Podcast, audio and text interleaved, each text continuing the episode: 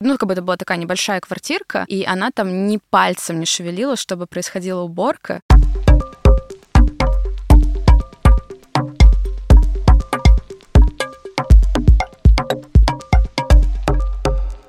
Всем привет! Это подкаст «Песочницы», и это наш новый выпуск. Мы сегодня говорим не с одним гостем, а с двумя. Точнее, это две спикерки. Одна продюсерка территориальных изменений Алена Беребердина, и вторая наша спикерка и гостья — это соосновательница проекта «Фемтокс» Настя Красильникова. Сегодня мы собрались, чтобы обсудить тему феминистских утопий. Мы последнее время очень часто упоминаем в разных выпусках, э, что такое будущее. Мы вообще в сезоне говорим про будущее с разных позиций. И, в частности, мы затрагиваем очень часто идею о том, что такое утопия. И сегодня хочется поговорить об этом теме термине с феминистской оптики, про эксперименты модернизма, в чем были их преимущества и что мы можем взять с собой в будущее с точки зрения феминизма, и также поговорить о таком современном направлении в урбанистике, как гендерный мейнстриминг. И эта тема очень важна для меня, потому что я сама себя определяю как феминистка, и я занимаюсь исследованием города. Собственно, эта тема меня волнует лично, и, возможно, вот здесь Артем меньше погружен в эту тему да, и будет я буду в роли провокации. сегодня. Да. Буду спрашивать глупые вопросы и посмотрим, что из этого получится. Всем привет. Всем привет. Всем привет. Привет. Собственно, хотелось бы, наверное, поговорить с самого начала, как менялось положение женщины в городе, в какой момент происходит какая-то трансформация, эмансипация женщины в пространстве. И э, хотелось бы, наверное, начать с такого вопроса, как архитектура влияет на то э, и отражает социальные явления, которые появляются в обществе. Насколько вам кажется важным в этом роль э, архитектуры и вообще городского планирования? Ну, здесь даже два вопроса. Первый вопрос, да, когда женщина начинает замечать себя в городе, и как на это реагирует городское планирование и вообще пространство. Угу. Мы сейчас говорим именно про данный момент или все-таки про 20 век? Ну вот скорее, да, про 20 век, вот когда вначале появляется, собственно, борьба за права женщин, когда появляются суфражистки, угу. как с этим начинает развиваться и требоваться больше прав там э, в плане экономическом, и как это начинает отражаться на городе. Мне кажется, что все-таки архитектура следует за идеологией. То есть это не то, что архитектура повлияла на эмансипацию женщин, а как бы чтобы появилась архитектура, до этого должна была сложиться какая-то мысль, которая, в общем, приведет к некой форме. И если говорить там про 20 век, то начало 20 века — это как раз очень сильные изменения. Да? Вот закончилась гражданская война, люди переезжали из э, поселков в города, менялась их и работа, то есть все стали работать на там, фабриках промышленных. И люди переезжали из поселка в города, и менялся уклад, и менялся, естественно, образ жизни, и э, стала вот эта вот идеология марксизма-ленизма формировать нового человека. И, естественно, это очень сильно повлияло на женщину, потому что начал появляться новый как бы стандарт женщины. И отсюда пошел запрос, ну, во-первых, был запрос у женщин для того, чтобы они могли быть финансово независимыми, для того, чтобы они могли разводиться тогда, когда они хотят, там, имели право на аборты, участвовали там в политической жизни. И в то же время, например, у государства был запрос на то, чтобы женщины работали и, ну, как бы наравне с мужчинами для того, чтобы восполнять экономику после там гражданской войны и всех этих катаклизмов.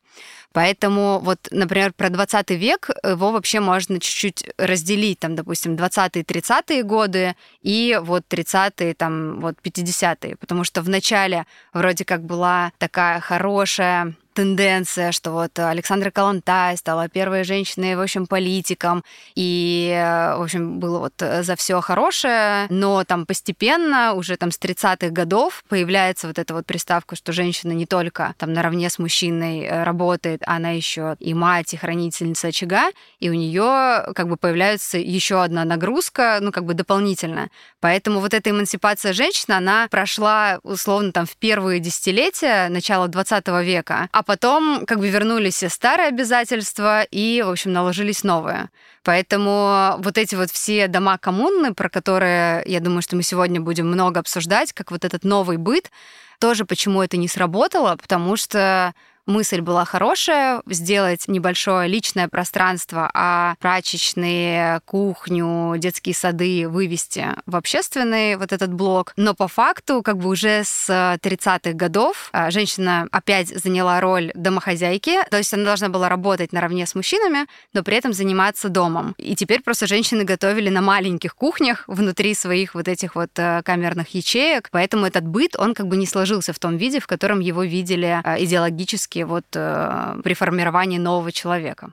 Да, я, наверное, соглашусь с этим, потому что действительно можно наблюдать, что вот эти вот э, ранее советские эксперименты по созданию нового быта, они провалились, потому что на это требовалось довольно много ресурсов, на это требовалась большая поддержка. И та же Калантай, про которую Алена говорила, она была в фаворе э, очень недолго. Там буквально пару лет она была наркомом государственного презрения, это как бы аналог социалки сейчас, грубо говоря. А потом ее отправили в такую как бы, ну, политическую ссылку, по сути, потому что она стала заниматься дипломатическими миссиями сначала сначала, по-моему, в скандинавских странах, а потом в Латинской Америке. Ну, в общем, она не влияла на решение внутренней политики совершенно. И к тому же, опять же, после упомянутой уже гражданской войны а, не было денег ни на что. Это, опять же, тоже Калантай написала много про то, как она там хотела, например, устраивать те же самые молочные кухни или еще что-то, но сталкивалась с тем, что было очень много воровства, например. Ну, то есть это было далеко не приоритетом советского государства в первые годы и в последующие годы тоже, прям выделять много ресурсов на то, чтобы вот отстраивать все заново. Это колоссально колоссальная работа, и к ней никто не был готов. Но на самом деле я бы хотела еще добавить немного до 20 века, потому что многие вот феминистские исследовательницы, историкессы, они говорят о том, что урбанизация, которая была в Российской империи, если мы говорим именно про вот этот контекст, она была и благом, и отчасти немного злом для женщин, да, потому что, с одной стороны, для вот молодых женщин переехать в город, например, из какого-нибудь э, села, да, из вот этой патриархатной семьи, где над тобой стоит там отец, либо другой старший родственник,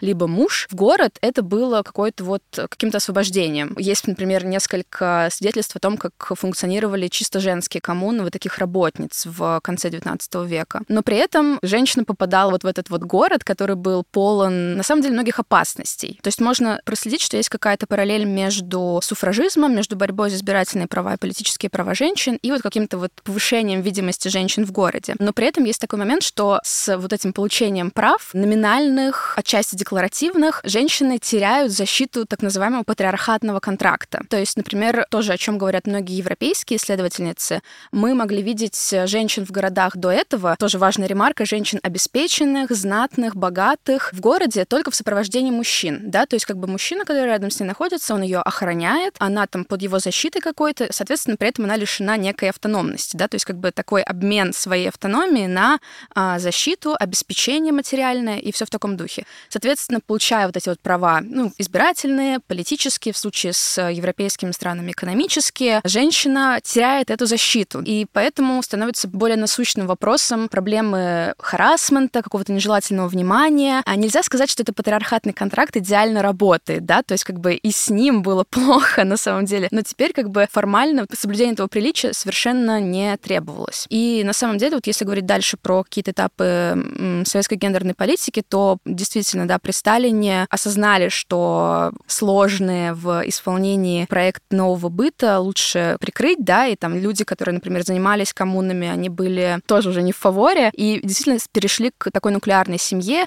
те же разводы э, стали более сложными, аборты запретили. Ну, в общем, прям наблюдается такой консервативный поворот в гендерной политике в 30-е годы. И, ну, на самом деле, потом все как-то просто шатко-валка идет, такое, типа, как бы номинальное равенство равенство у нас есть, да, и там и женщина-работница, и мужчина-работник, но по факту все это было только номинально.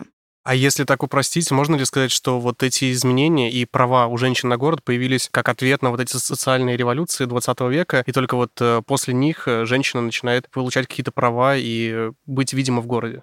А под социальной революцией имеется в виду получение политических прав? Ну да. Мне кажется, что можно так сказать, да. А давайте, может быть, вернемся тогда к обсуждению вот домов коммун. Я еще читала в эм, книге Долорес Хайде, что такие дома на самом деле начинают появляться еще в конце XIX века. И там, конечно, не появляются по какой-то другой причине в плане того, что есть капитализм, есть огромное количество рабочих, которые приезжают в города, и у них просто нет денег для того, чтобы содержать собственное домохозяйство. И поэтому появляется идея коммун, и там как раз над этим работают, э, я очень сильно удивилась, и женщины-инженерки, те, кто занимается занимаются наукой, архитекторки, они занимаются именно планированием нового как бы типа жилья, где есть э, все доступное в плане того, что у тебя есть общие прачечные, детские сады, забота о детях, кухни. И они показывают на международных выставках все эти проекты, они их даже реализуют частично по всей стране. И, собственно, эта идея приходит и в СССР.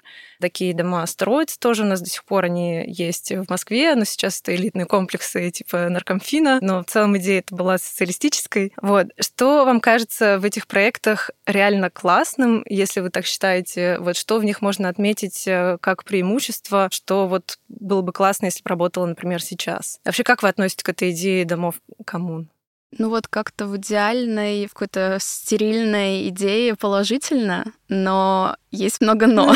да. Есть много вопросиков. да, но мне кажется, самое главное, самое такое потенциально важное для феминистского движения, это то, что такие проекты подвергают радикальной перестройке идею деления труда, да, в частности, они выводят домашний труд на иной уровень, на видимый уровень, на... они проблематизируют вообще само вот это разделение, то, что как бы женщина должна воспитывать детей, убирать дом, стирать, все и так далее. Да, вот это самое важное, на мой взгляд. Ну вот я хотела добавить к тому, что мы можем сейчас видеть, как это развивается в Вене женщинами-архитекторами. Они спроектировали комплекс домов, это там около 400 или там 350 с чем-то домов. Это вроде как такая же архитектура, но на самом деле ты вот в этих деталях видишь очень внимательный подход и как раз-таки внимание женщин к тому, как обустроена территория.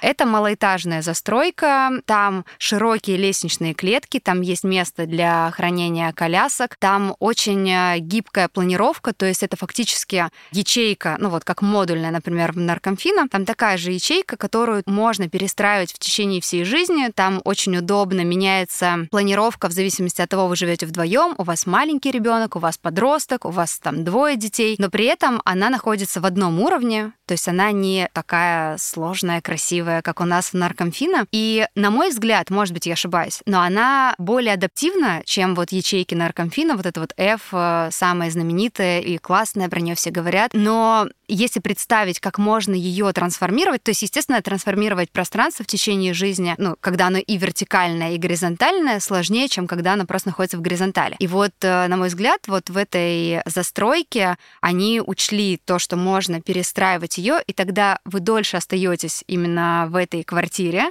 То есть у вас создаются дополнительные связи соседские, развивается добрососедство, тут же близко близко у тебя находится школа, садик, поликлиника. И это, ну, такой комплекс, его можно посмотреть, он причем и архитектурно очень красиво выглядит, ну, то есть очень понятно. И он очень безопасный с точки зрения вот как бы женщины, его, ее э, образа жизни. И что мне понравилось, вот как раз то, что мы говорим, да, про домашний труд, что действительно очень сложно отделить домашнюю работу от работы, которую ты делаешь. И есть даже очень много исследований, где, когда женщин в там, поселках городского типа, в общем, их спрашивают, сколько времени вы работаете, и работаете вы как бы по хозяйству или на своей работе, и они все как бы относят в одну категорию, потому что им сложно разделить. И вот этот вот образ жизни женщины, который не так сильно разведен функционально, вот как у большинства мужчин, он э, как раз-таки подсвечивается в этом комплексе. Да, мы сейчас говорим, что можно было взять, это, наверное, вот эту вот гибкую планировку как жилья, как ячейки,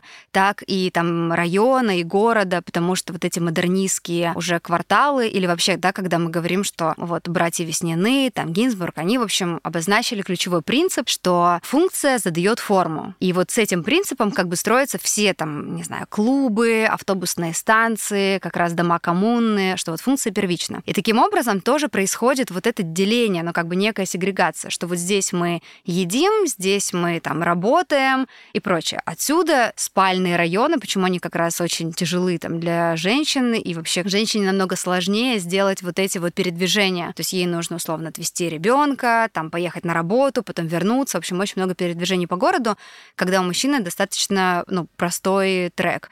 Поэтому вот то, что можно было забрать, это как раз-таки многофункциональность, гибкость и вот эта вот адаптивность в течение жизни, потому что чувство безопасности, когда ты можешь оставить ребенка, например, там у соседей, или ты хотя бы знаешь, что это за территория, и, в общем, понимаешь, ну, в общем, некие правила игры, а, то, конечно, это, в общем, дает больше уверенности, и ты можешь личным как бы треком выстраивать э, свою жизнь, ну, там, и свой день. Ну, мы в прошлом выпуске со Светой и с Костей Будариным говорили про архитектурные утопии, и у Светы был тезис на тему того, что современная застройка и современные какие-то решения, они как бы сфокусированы на один паттерн как бы поведения и не предлагают вот этой вариативности, не предлагают э, там нового взгляда, э, на что был, в общем-то, вполне себе внятный аргумент, и он тоже вот, мне кажется, сейчас может сработать. А сейчас продаются на самом деле не идеи, а квадратные метры. И если ты хочешь жить там, например, восьмером или там одним, или в разных вариациях, вот, ты можешь просто купить себе разные квадратные метры и от этого выстроить свою семью. То есть сейчас как будто даже более свободным, можно сказать, этот рынок недвижимости, и он более вариативен и предлагает разные способы, в общем-то, жизни. Разве это не так?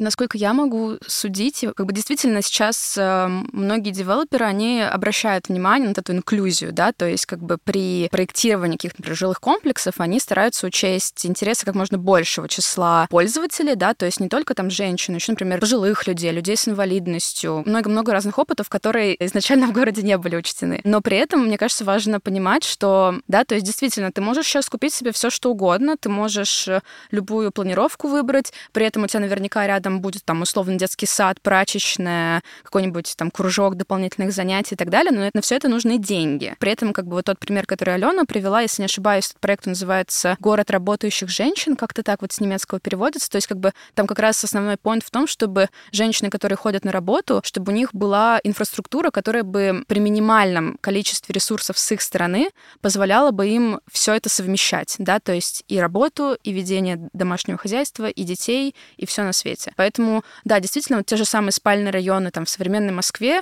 А, я вот, например, живу в Новой Москве, и я могу сказать то, что там действительно есть и детские садики какие-то частные, и там куча магазинов разных, и химчистки, и там и инвитро, и все что угодно. Но опять же, кому это доступно, вопрос. Я вот думаю, как раз эм, это как бы то, что предлагает капитализм, что можешь купить квадратные метры, но что он тебе еще предлагает? Он предлагает, опять же, тебе разделить э, вот это приватное и публичное, он как бы тебя сильно загоняет в том, чтобы ты жил индивидуально и без помощи, без кооперации с другими людьми. Да. И вот как раз вот пример с Веной, он в том числе про какой-то, вот ты говорил про добрососедство угу. и какие-то социальные связи, которые могут создаться внутри такого квартала. И это, мне кажется, очень важно. И плюс я еще вот здесь в этом контексте вспомнила тезис Джейн Джейкобс про глаза, направленные на улицу, Eyes of the Street, где она как раз Э, говорила про то, что, во-первых, город должен быть масштабным человеку, и в малоэтажной застройке у тебя есть просматриваемость э, всех улиц, э,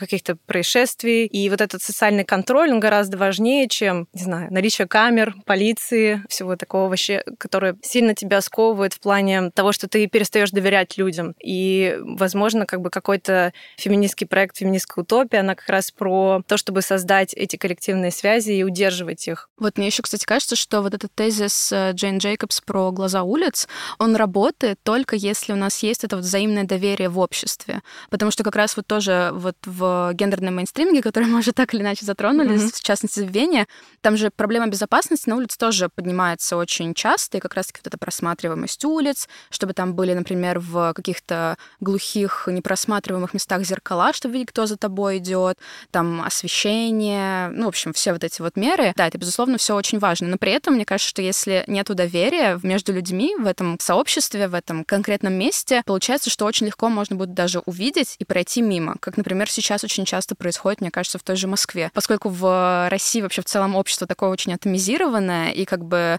с низким уровнем доверия социального какого-то, то очень легко не включаться в проблемы другого человека, даже если ты их напрямую видишь прям буквально перед собой.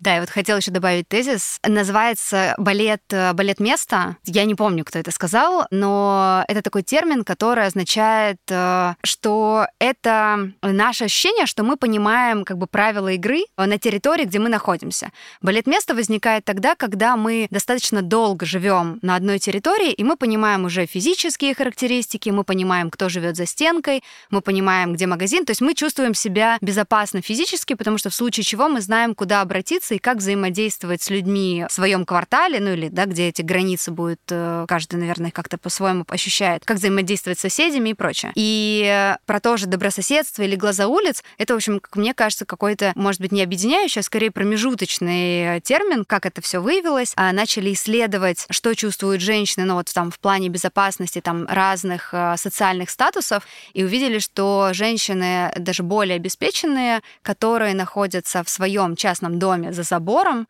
они чувствуют себя более незащищенно, чем, например, малообеспеченные женщины, у которых налажены вот эти вот социальные связи. То есть, а если, допустим, женщина не с очень большим достатком, но при этом она понимает, кому она может обратиться в случае там проблемы или, или наоборот, она видит, что что-то происходит, она чувствует, что это ее территория, она знает, что здесь положено, что, какие здесь правила, и она может оказать поддержку, ну, то есть позвать помощь или что-то такое. И при этом как бы женщина кажется, что как бы более финансово успешна, не понимая этих правил игры, потому что она была изолирована за своим там высоким забором где-то в частном секторе или вообще в субурбе. А она просто не знает, как на это реагировать, и в случае чего она даже не знает, к кому обратиться. Поэтому это просто как такое дополнение к э, глазам улиц. Ну да, ну и глаза улиц, они тоже сами по себе не, не работают, потому что я могу привести какой-то личный пример. Я живу в центре города, э, в центре Москвы, и так случилось, что там как бы все открыто, куча сервисов на улицах, куча разных заведений, но при этом каждую там вечер, пятницы и субботы происходит абсолютный мрачняк. Ну, то есть э, там как бы некомфортно никому, мне кажется, находиться на этих улицах, никто не чувствует ну, себя в безопасности, хотя при этом там как бы все под камерами, все под э, взглядом других людей и сервисов. И вот эта проблема, то, что нету каких-то социальных связей, нету социального капитала и принадлежности к этой территории, потому что она такая очень проходима, очень временно там люди себя ощущают. Э, и вот эта вещь как раз-таки, несмотря на вот этот глаз улиц, не дает ему какой-то безопасности, не дает ему какой-то комфортности и спокойствия этой территории. Да, поэтому и говорю, что вот этот тезис о том, что мы можем снимать квадратные метры где угодно, это действительно так, но при этом ты въезжаешь, и там зачастую у тебя меняются соседи, и ты даже не знаешь, кто это, чем они занимаются, и тебе даже не хочется вкладывать ресурс в ваши долгосрочные взаимоотношения, потому что ты сам не понимаешь, надолго ли ты останешься на, на этой территории. То есть э, все вот э, как будто живут на чемоданах, действительно не создавая вот эти вот социальные связи. И вот в этом же комплексе «Город работающих женщин» мне стало очень любопытно, что женщины спроектировали более широкие лестничные клетки как место для как бы легитимного знакомства, где ты можешь остановиться и поговорить. То есть пространство само как бы помогает тебе не как бы вот там к стеночке прижиматься, там, чтобы ух, быстренько пробежать там мимо другого человека, а действительно остановиться, поговорить. Ну, то есть это тоже классное наблюдение, потому что я когда думаю о том, что бы я сделала, вот мне, например, это в голову не приходило. По сути, это есть тоже общественное пространство, где, ну, более там приватное от остальных, но, по сути, там тоже могут э, разные социальные связи, в общем, возникать. Да, к слову о широких лестничных площадках. Я читала книжку Man Shaped City, э, и там как раз э, приводились примеры планировки тротуаров и приводились примеры разных сценариев использования. И вот там один пример был то, что ты должен идти из точки А в точку Б, и у тебя как бы просто прямой маршрут. Другой пример, что у тебя ребенок идет по этому маршруту, и ему нужен какой-то более игровой вариант. И третий вариант, что у тебя должны быть какие-то остановки на этом пути, если ты идешь с продуктами, большими сумками, и тебе нужно вот где-то передохнуть. И еще один вариант, что у тебя есть место, где ты можешь остановиться и поболтать с другими людьми, и при этом не мешая проходящим мимо людям.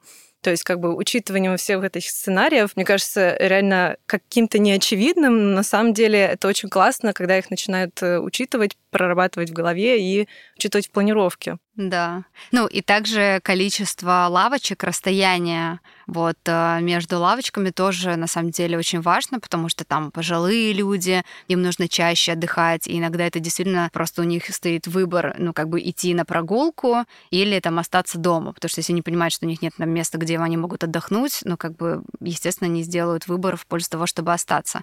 Поэтому э, здесь мне кажется просто еще важно говорить про вот эти вот гендерные исследования, что это не только касается там прав женщин или что-то такое, а что это как бы в общем идет на благо всем, но потому что это покрывает большее количество интересов вообще общества. Ну и странно возлагать на мужчину как, как бы представителя всего человечества, что якобы по его меркам и стандартам мы можем спроектировать города для... Так смешно, что я все время смотрю на Артема. Такая. Единственный представитель цисгендерного белого мужчины в комнате. Когда я слышу формулировку феминистическая урбанистика, фем-урбанистика, для меня просто это непонятно. У меня есть э, как бы в голове представление об инклюзивном городе и вообще инклюзивный подход. Э, и когда я читаю о том, э, там, те политики, которые применяются с предпиской там фем-урбанистика или те идеи, о которых говорят, они как бы не особо отличаются и, в принципе, по сути, вторят вот эту концепцию инклюзивного города. И мне вот это непонятно, почему вот сам термин пытается заслабить за собой вот как бы концепцию инклюзивности, хотя нет такого ощущения? Э, мне кажется, я понимаю, о чем ты, потому что мне кажется, что в целом есть такое отношение к феминизму как к движению идеологии в целом, да, то есть как бы, а зачем нам а, говорить о феминизме, если типа есть там ну, гуманизм какой-нибудь условный, который типа за все хорошее для всех, грубо говоря. Но мне кажется, что это очень важно именно э, с приставкой фем, потому что долгое время, опять же, вот как мы тоже тут э, уже долго обсуждаем, женский опыт вообще как бы полностью игнорировался, и не то чтобы сейчас дело обстоит сильно лучше, и те же самые архитекторки, урбанистки, дизайнерки, они сталкиваются с большими проблемами в среде, да, то есть они могут, например, работать и там довольно успешно и как-то продвигаться, но при этом э, не упираются в условный стеклянный потолок, да, или, например, там они работают, делают кучу какой-то работы за своих коллег-мужчин. Ну, короче, много разных примеров таких есть. Вот, и мне кажется, что само использование слова фем-урбанистика, оно как бы подчеркивает важность, оно подчеркивает то, с какими какими проблемами женщины э, сталкивались на протяжении долгого времени и сталкиваются сейчас. И еще мне кажется, что есть такая важная тоже и опасная тонкость, что когда мы говорим как бы об инклюзии, вот просто как об инклюзии, то есть вероятность, что мы можем все равно что-то забыть, грубо говоря, да. Понятно, что как бы феминизм, он тоже поддерживает множество других социальных течений, да, типа антирасизма, там ЛГБТ плюс движений и многих других, но при этом, э, когда когда мы говорим про фем-урбанистику, мы знаем то, что здесь упор именно на женские а, права, на женские потребности. То есть э, фем-урбанистика, она не противоречит инклюзии, она только за нее, но, тем не менее, важно понимать, что фем-урбанистика подсвечивает в первую очередь именно этот спектр проблем. Это не значит, что, например, там, мужчинам будет плохо в этом городе, фем-городе, грубо говоря. Наоборот, ну, скорее всего, будет э, лучше, если это не харасер или, например, какой-нибудь плохой человек.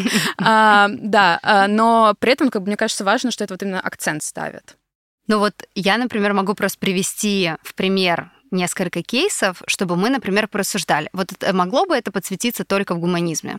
Вот, например, когда мы говорим про там, дисбаланс на спортивных площадках ты делаешь, ну, как бы что? Ты смотришь, кто занимается вандализмом. Как детей, допустим, привлечь, чтобы они занимались чем-то благим. Да, там, ну, как бы ты развиваешь для них эти площадки, э, думая, что вот эта вся активная молодежь, она у тебя как бы вот тусуется в одном месте.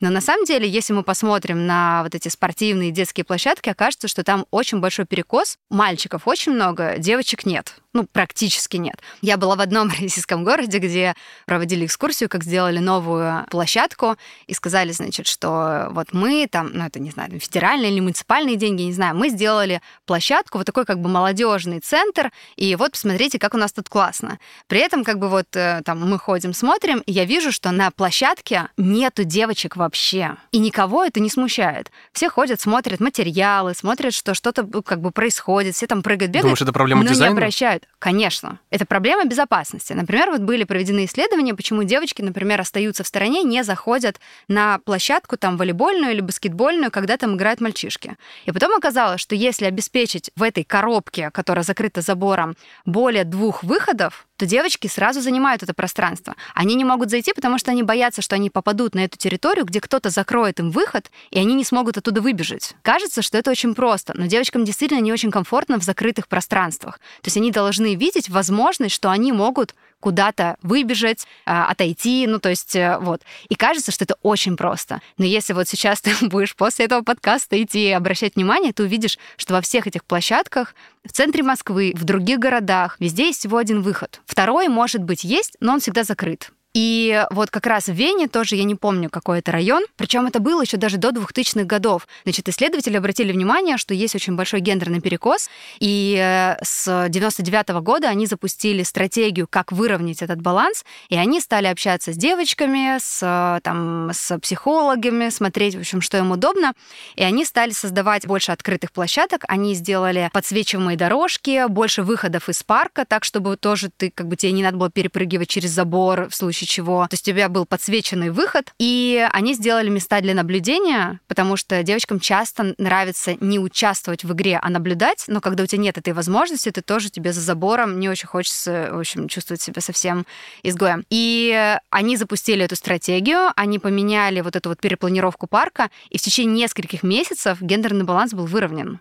Вот если мы говорим с точки зрения как бы просто урбанистики, мы можем пропустить эти вещи. Это объективно. То есть потому что мы как бы в большей степени там в России повестка в том, чтобы всю активную молодежь собрать, и она как бы не хулиганила на улице. Вот чем их привлечь? При этом, что даже не все сто процентов мальчиков являются такими активными пользователями там скейта, велосипеда или каких-то экстремальных игр, и тем более девочек. Но любопытно, что когда я задала вопрос этому куратору, когда мы находились в парке, а, а сколько у вас девочек? Где же девочки? То куратор ответил, но они не любят заниматься спортом, что можно с ними сделать? Не заставлять же их. И это такой классный ответ, потому что, ну, в принципе, не приходит мысль о том, что это не в том дело, что девочки не любят заниматься спортом, а в том, что им, возможно, небезопасно, неудобно, и вообще мы создаем изначально пространство как бы для мальчиков, куда просим девочек приходить и играть по их правилам. Вот. Да, мне кажется, у нас есть какая-то просто соцдем какой-то да. самый базовый, что сколько у нас мужчин, сколько женщин, в каком возрасте,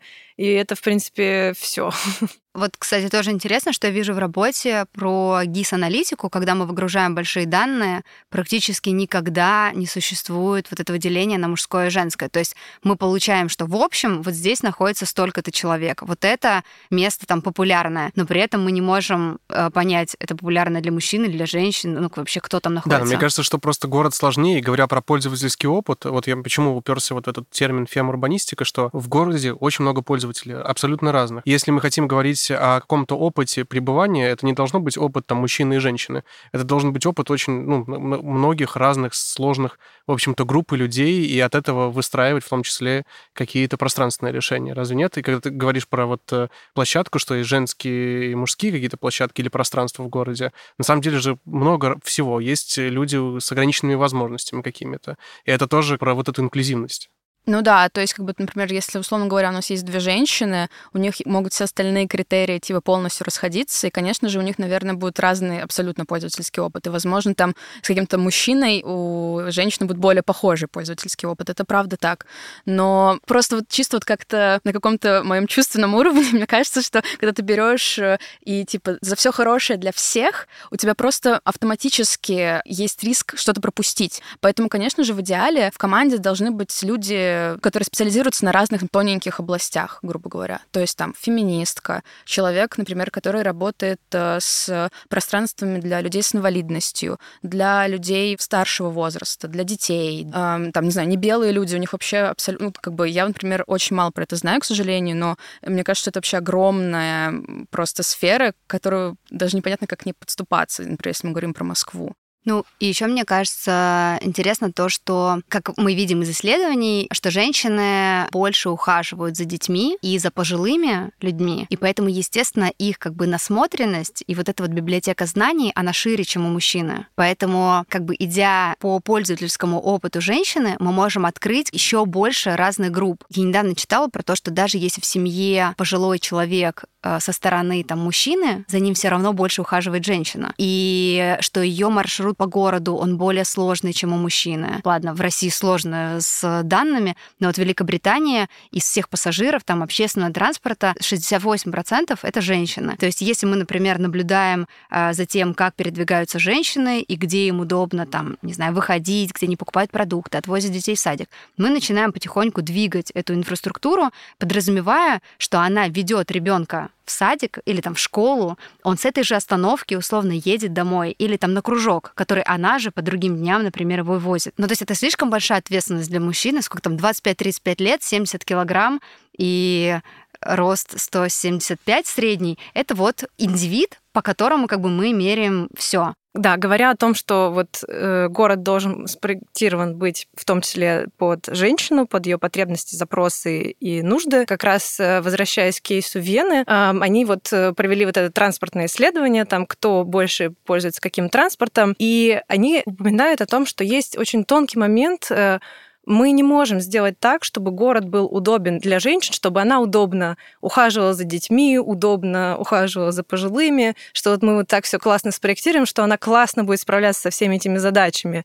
Нет, типа проблема в том, что мы должны поменять вот это вот представление, не закрепощать женщину в, в эти обязанности, и поэтому они используют даже в этой методичке, которая у них э, разработана, термин caregivers — то есть те, кто дают заботу. Mm-hmm. Вот именно для них, конечно, все должно устроено быть так, чтобы у тебя был многосоставный маршрут, чтобы ты мог добираться там до аптеки, почты и так далее очень удобным способом. И вообще в целом все должны пересаживаться с автомобильного транспорта на общественный или ходить пешком. Мне кажется, урбанисты могут неправильно понять, типа, что вот давайте теперь сделаем так, чтобы женщина удобно за всеми ухаживала.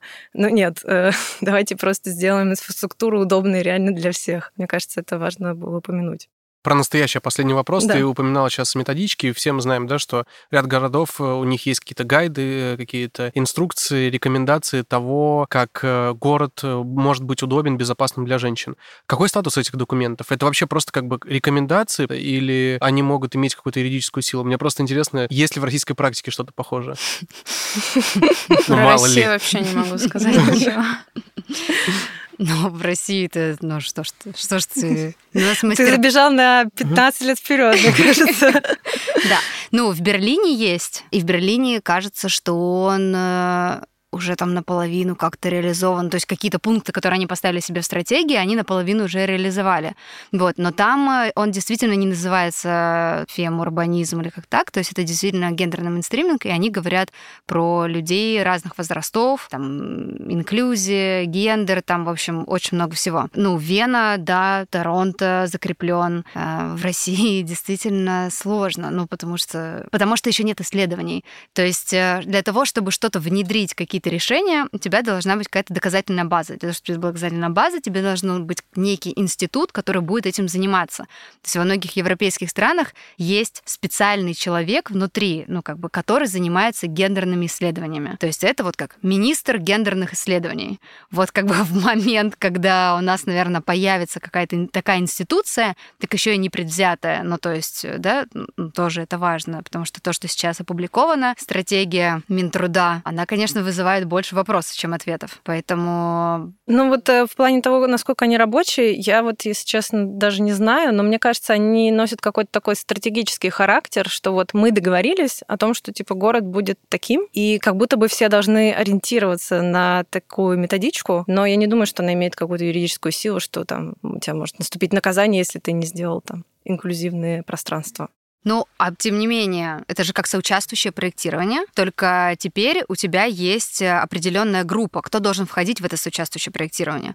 То есть если сейчас там в России часто это делается ну, для галочки, или, например, мы слышим требования тех, кто просто громче, то там просто вот это соучаствующее проектирование, оно проходит в другом формате. Поэтому это может быть не закреплено как-то законодательно, но просто уровень гражданской ответственности, он уже и активности, он уже такой, такой, что ты просто видишь как бы перекос в другую сторону, если его не учитываешь. Давайте переходить, наверное, к будущему. И вообще в целом у нас как бы сезон про будущее. Мы разговариваем с разными людьми, какое будущее они могут себе нарисовать, придумать, э, к какому будущему можно, в общем-то, идти. И просто интересно с точки зрения вот такой феминистической повестки, какое будущее в, в городском развитии... Неправильно, да, что ты сказал? Не-не-не. Сори, я, я просто я, я так реагирую на все вопросы о будущем.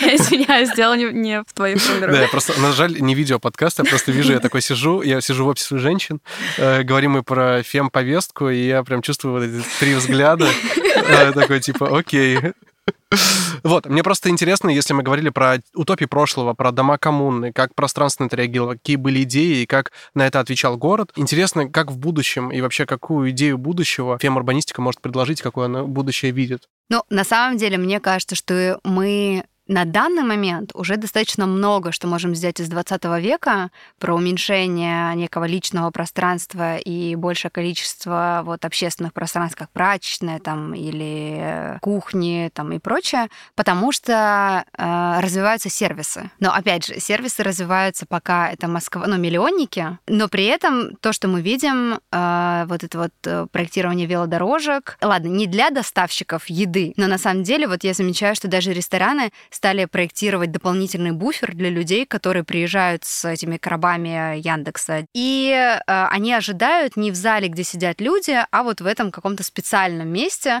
не на улице, когда холодно. То есть увеличиваются тамбуры. То есть можно как бы поспекулировать на тему того, что может измениться, могут ли измениться входные группы, что у тебя там, не знаю, дополнительные шкафы, куда у тебя приходит доставка там или еще что-то. Но видно, что меняются сервисы, ну вот как ресторан, что ты уже приходишь, всегда они делают уже, ну, пробуют дополнительный выход или зону ожидания курьера.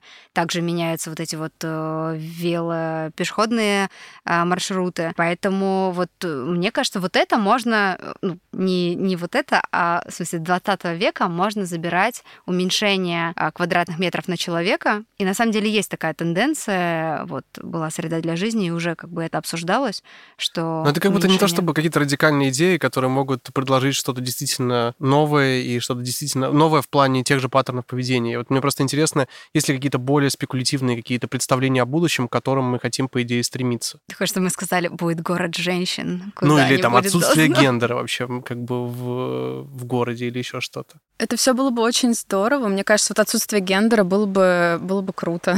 Но как будто бы сейчас, особенно если мы говорим про какой-то российский контекст, то вот лично мне очень сложно вообще думать о будущем. Хотя как будто бы вот в такие самые темные времена воображение, оно, оно либо вообще не работает, либо работает вообще в самые какие-то невероятные стороны, да. То есть э, мне как раз-таки последние месяцы помогало как-то обращаться к каким-то утопическим проектам, потому что, с одной стороны, я вообще не представляю, как из исходной современной точки можно до этого дойти, да, потому что проблем куча, да, то есть вот если просто, не знаю, читать новости постоянно, там не только какие-то российские новости, а в целом про мировые, да, то есть там и глобальное потепление, и там проблема бедности, в общем, очень много проблем. Ну, в общем, да, я, я сейчас с очень большим э, скепсисом смотрю в это будущее. А мне еще кажется, что радикальность, ну, это же не мягкая сила, правильно? Что вроде как э, феминистическая, ну, какая-то не знаю, повестка, она, может быть, и не должна быть радикальной. Не, ну я больше к тому, то, что если мы будем думать о том, как сделать два выхода в волейбольной площадке,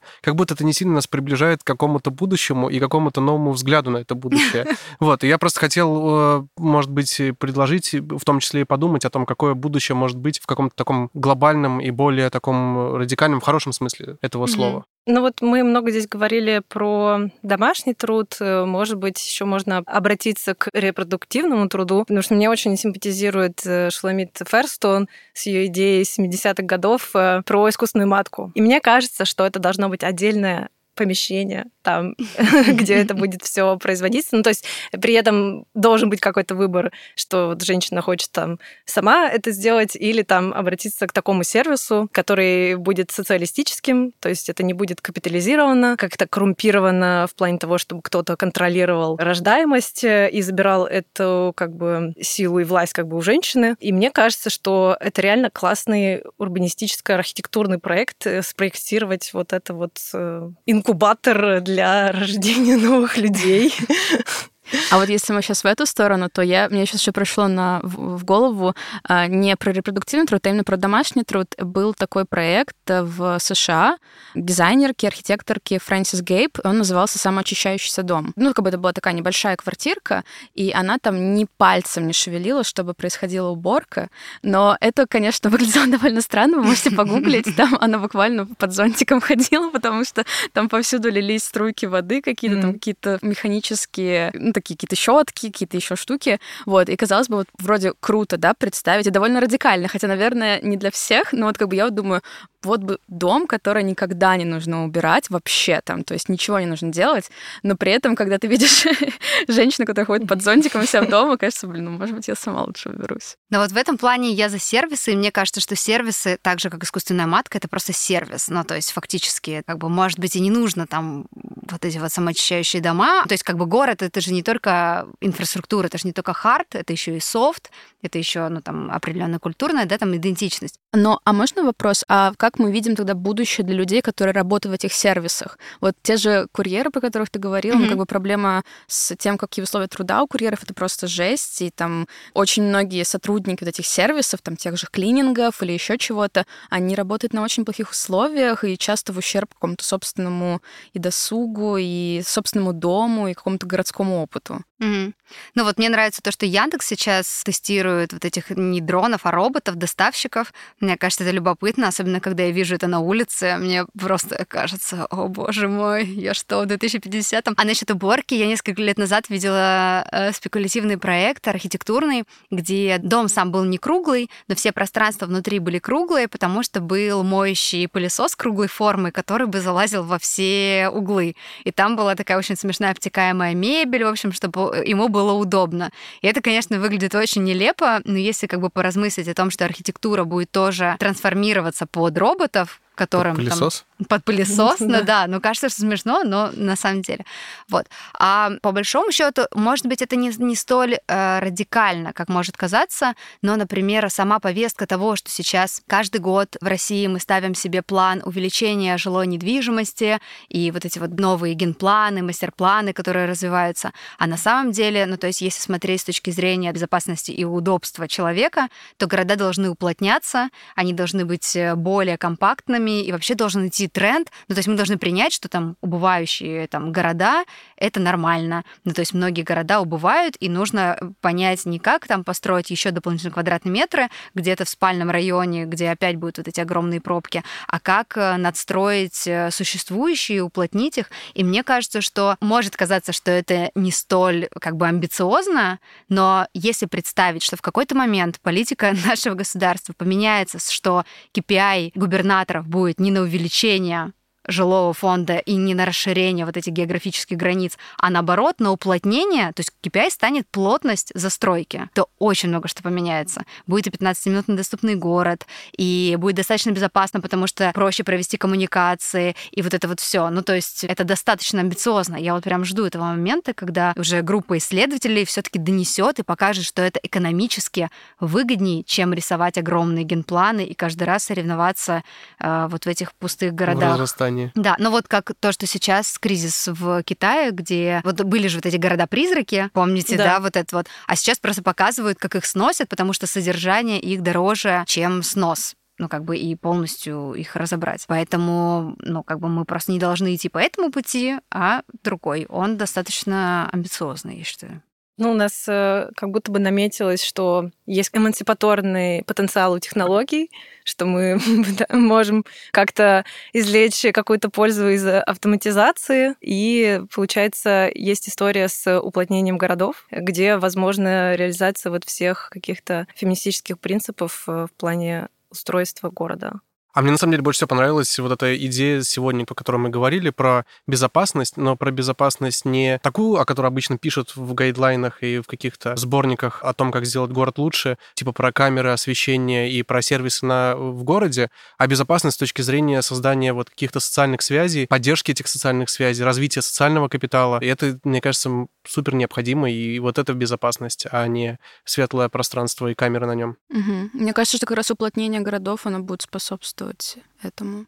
На самом деле, во многих там сферах жизни я ощущаю, что есть, может быть, не такой яркий, но есть тренд на вот эту вот не конкуренцию, а коллаборацию, на сотрудничество, на отказ от иерархии и выстраивание горизонтальных связей. И мне кажется, что он постепенно, так или иначе, будет набирать какую-то критическую массу, когда это перейдет уже в, в некую форму архитектурную или пространственную. Мне кажется, может быть, еще есть потенциал у какой-то просветительской деятельности в плане того, что если мы хотим, чтобы вот теми caregivers были не только женщины, но и как бы все остальные, то как будто бы здесь э, важна какая-то образовательная функция. Я, правда, не знаю, кого с чьей стороны, каким образом это можно реализовать, но это в том числе, кажется, еще касается просвещения по поводу харасмента и кэтколлинга в городах, что вот есть э, разные проекты, например, в Египте Харасмэп, она называется, угу. и они там как раз э, собирают, во-первых, данные о том, какое количество харасмента происходит в городе, фиксируют это геоточками на карте, и плюс, как бы вдобавок ко всему этому, они проводят огромную просветительскую работу, разговаривают там с владельцами киосков, с университетскими преподавателями, в общем, с самыми разными мужчинами и объясняет им, что харасмент это не окей, читает лекции, проводит фестивали, раздает листовки и как бы видно на этой карте, если посмотришь там 10 лет назад, то харасмент был типа настолько высоком уровне, что просто прям страшно смотреть. И сейчас настолько снизилась э, вот эта активность, э, что, видимо, эта простительская деятельность работает. И, возможно, как бы как раз э, в это будущее можно взять как раз и образование. Да, я бы хотела добавить, на самом деле, потому что, мне кажется, очень важно говорить об изменении планирования, дизайна именно в связке с какими-то социальными преобразованиями, социальной вот какой-то работы, потому что, конечно, конечно, дизайн, он влияет, да, он не то чтобы просто типа какая-то материальная среда и все, но при этом одним дизайном невозможно mm-hmm. все изменить. И, кстати, вот тоже хотелось бы посоветовать слушательницам и слушателям посмотреть фильм «Каир 678». Э, Это как раз про mm-hmm. харасмент в общественном транспорте. Там очень, мне кажется, проникновенно, и, возможно, если вы там раньше не понимали, в чем проблема женщин в городе в общественном транспорте, то там прям очень берет за живое этот фильм. И еще, кстати, тоже хотелось бы добавить про э, вот важность возможность соединения какой-то просветительской образовательной деятельности вместе с преобразованиями в городской среде. Это пример э, Мадрида. Тоже, кстати, можно его в череду этих городов с гендерным мейнстримингом э, привести. Там э, мэр города Ада Калау, и под ее руководством там множество различных мер применяется, но в частности там есть такие стенды антихарасмента, грубо говоря, да, mm-hmm. то есть, например, на всяких массовых мероприятиях там не только обеспечивается безопасность, но там еще и стоят, например, такие стойки, где сотрудники там, могут просветительскую деятельность какую-то вести. Вот, и это как бы тоже важно именно в какой-то комбинации угу. применять. Мне кажется, получилось очень круто. Я получила огромное удовольствие от разговора. Спасибо большое, что пришли на наш подкаст и стали потрясающими гостями. Спасибо, что позвали. Я бы еще с удовольствием много часов говорила. Да, да, я что-то вообще не заметила, как прошло время. Да, спасибо. На самом деле было мне, по крайней мере, супер интересно вот узнать, э, как устроена фем-урбанистика. И один из тезисов, который просто мне кажется важным в конце сказать, что было бы здорово, в том числе при разговоре о будущем там у города, про будущем фем-урбанистики, не забывайте про воображение, потому что как будто есть вот этот дефицит воображения, и если мы будем думать только о каких-то маленьких деталях про, например, большие там площадки в доме или, ну, про какие-то очень точные маленькие вещи, мы как будто можем забыть о каких-то больших вещах. Вот, например, как сегодня говоря про сервисы, ну, важно еще помнить о том, что кто в этих сервисах работает, какой у этих людей пользовательский опыт и как это все устроено. И вот мне как раз кажется, что через воображение и вот через такое глобальное видение будущего можно как раз-таки замечать эти скрытые, в общем-то, проблемы не только женщин, а вообще всех людей в городе. Да, но я бы тут сказала немножко в поддержку маленьких вещей. Мне кажется, они тоже очень важны. Вот. И это то маленькие шажочки, которые мы можем делать сейчас, и, мне кажется, очень важно их поддерживать. Сто процентов. Я скажу, что я в этой формулировке вижу абсолютно мужской взгляд на то, что дайте мне большую цель, дайте мне большого мамонта. Я хочу завалить большого мамонта. Я не хочу разбираться, сколько соли я пускаю в этот суп, чтобы он стал вкусный. Я хочу убить большого мамонта. И вот мне кажется, что это, ну, как бы это действительно другой взгляд, э, что вот это вот э, строение нового человека там в 20 веке, про то, что мы говорим, это же типа кардинальная перестройка. Ну, ни к чему хорошему всегда такая кардинальная перестройка не приходит. Мне кажется, вот это вот искусство маленьких шагов, оно как раз-таки может сформировать более аккуратное вот это вот взаимоотношение человека со средой. Может быть, все таки нужно чуть-чуть вот эту вот амбицию, типа, а давайте землю подвинем. Может быть, может быть, не надо. Возможно, это сырничек. Он. говорит. Кстати, Артема. Кстати, кстати, тот же сырничек, он же говорит о том, что нужно просто не то чтобы о каком-то из уровней забывать, а нужно просто все держать в уме, да, то есть и локальный, и глобальный уровень, как бы все И про уровни мне еще понравилось сегодня тезис про то, что фемурбанистика — это один из тоже слоев вот этого хорошего городского проекта, и что если мы хотим говорить тоже о каком-то качественном городском пространстве, то надо рассматривать разные оптики, разные позиции. Супер, спасибо, на самом деле, что нашли время и пришли поговорить сегодня о том, как устроен город с позиции женщин. Спасибо за приглашение. Спасибо, всем пока. Спасибо большое. Пока-пока. Пока. С вами были Света Горлатова, Артем Никитин, Алена Беребердина, Настя Красильникова и, как всегда, продюсер нашего подкаста Алексей Орлов, звукорежиссер Илья Шматков, музыка Никита Алексеенко.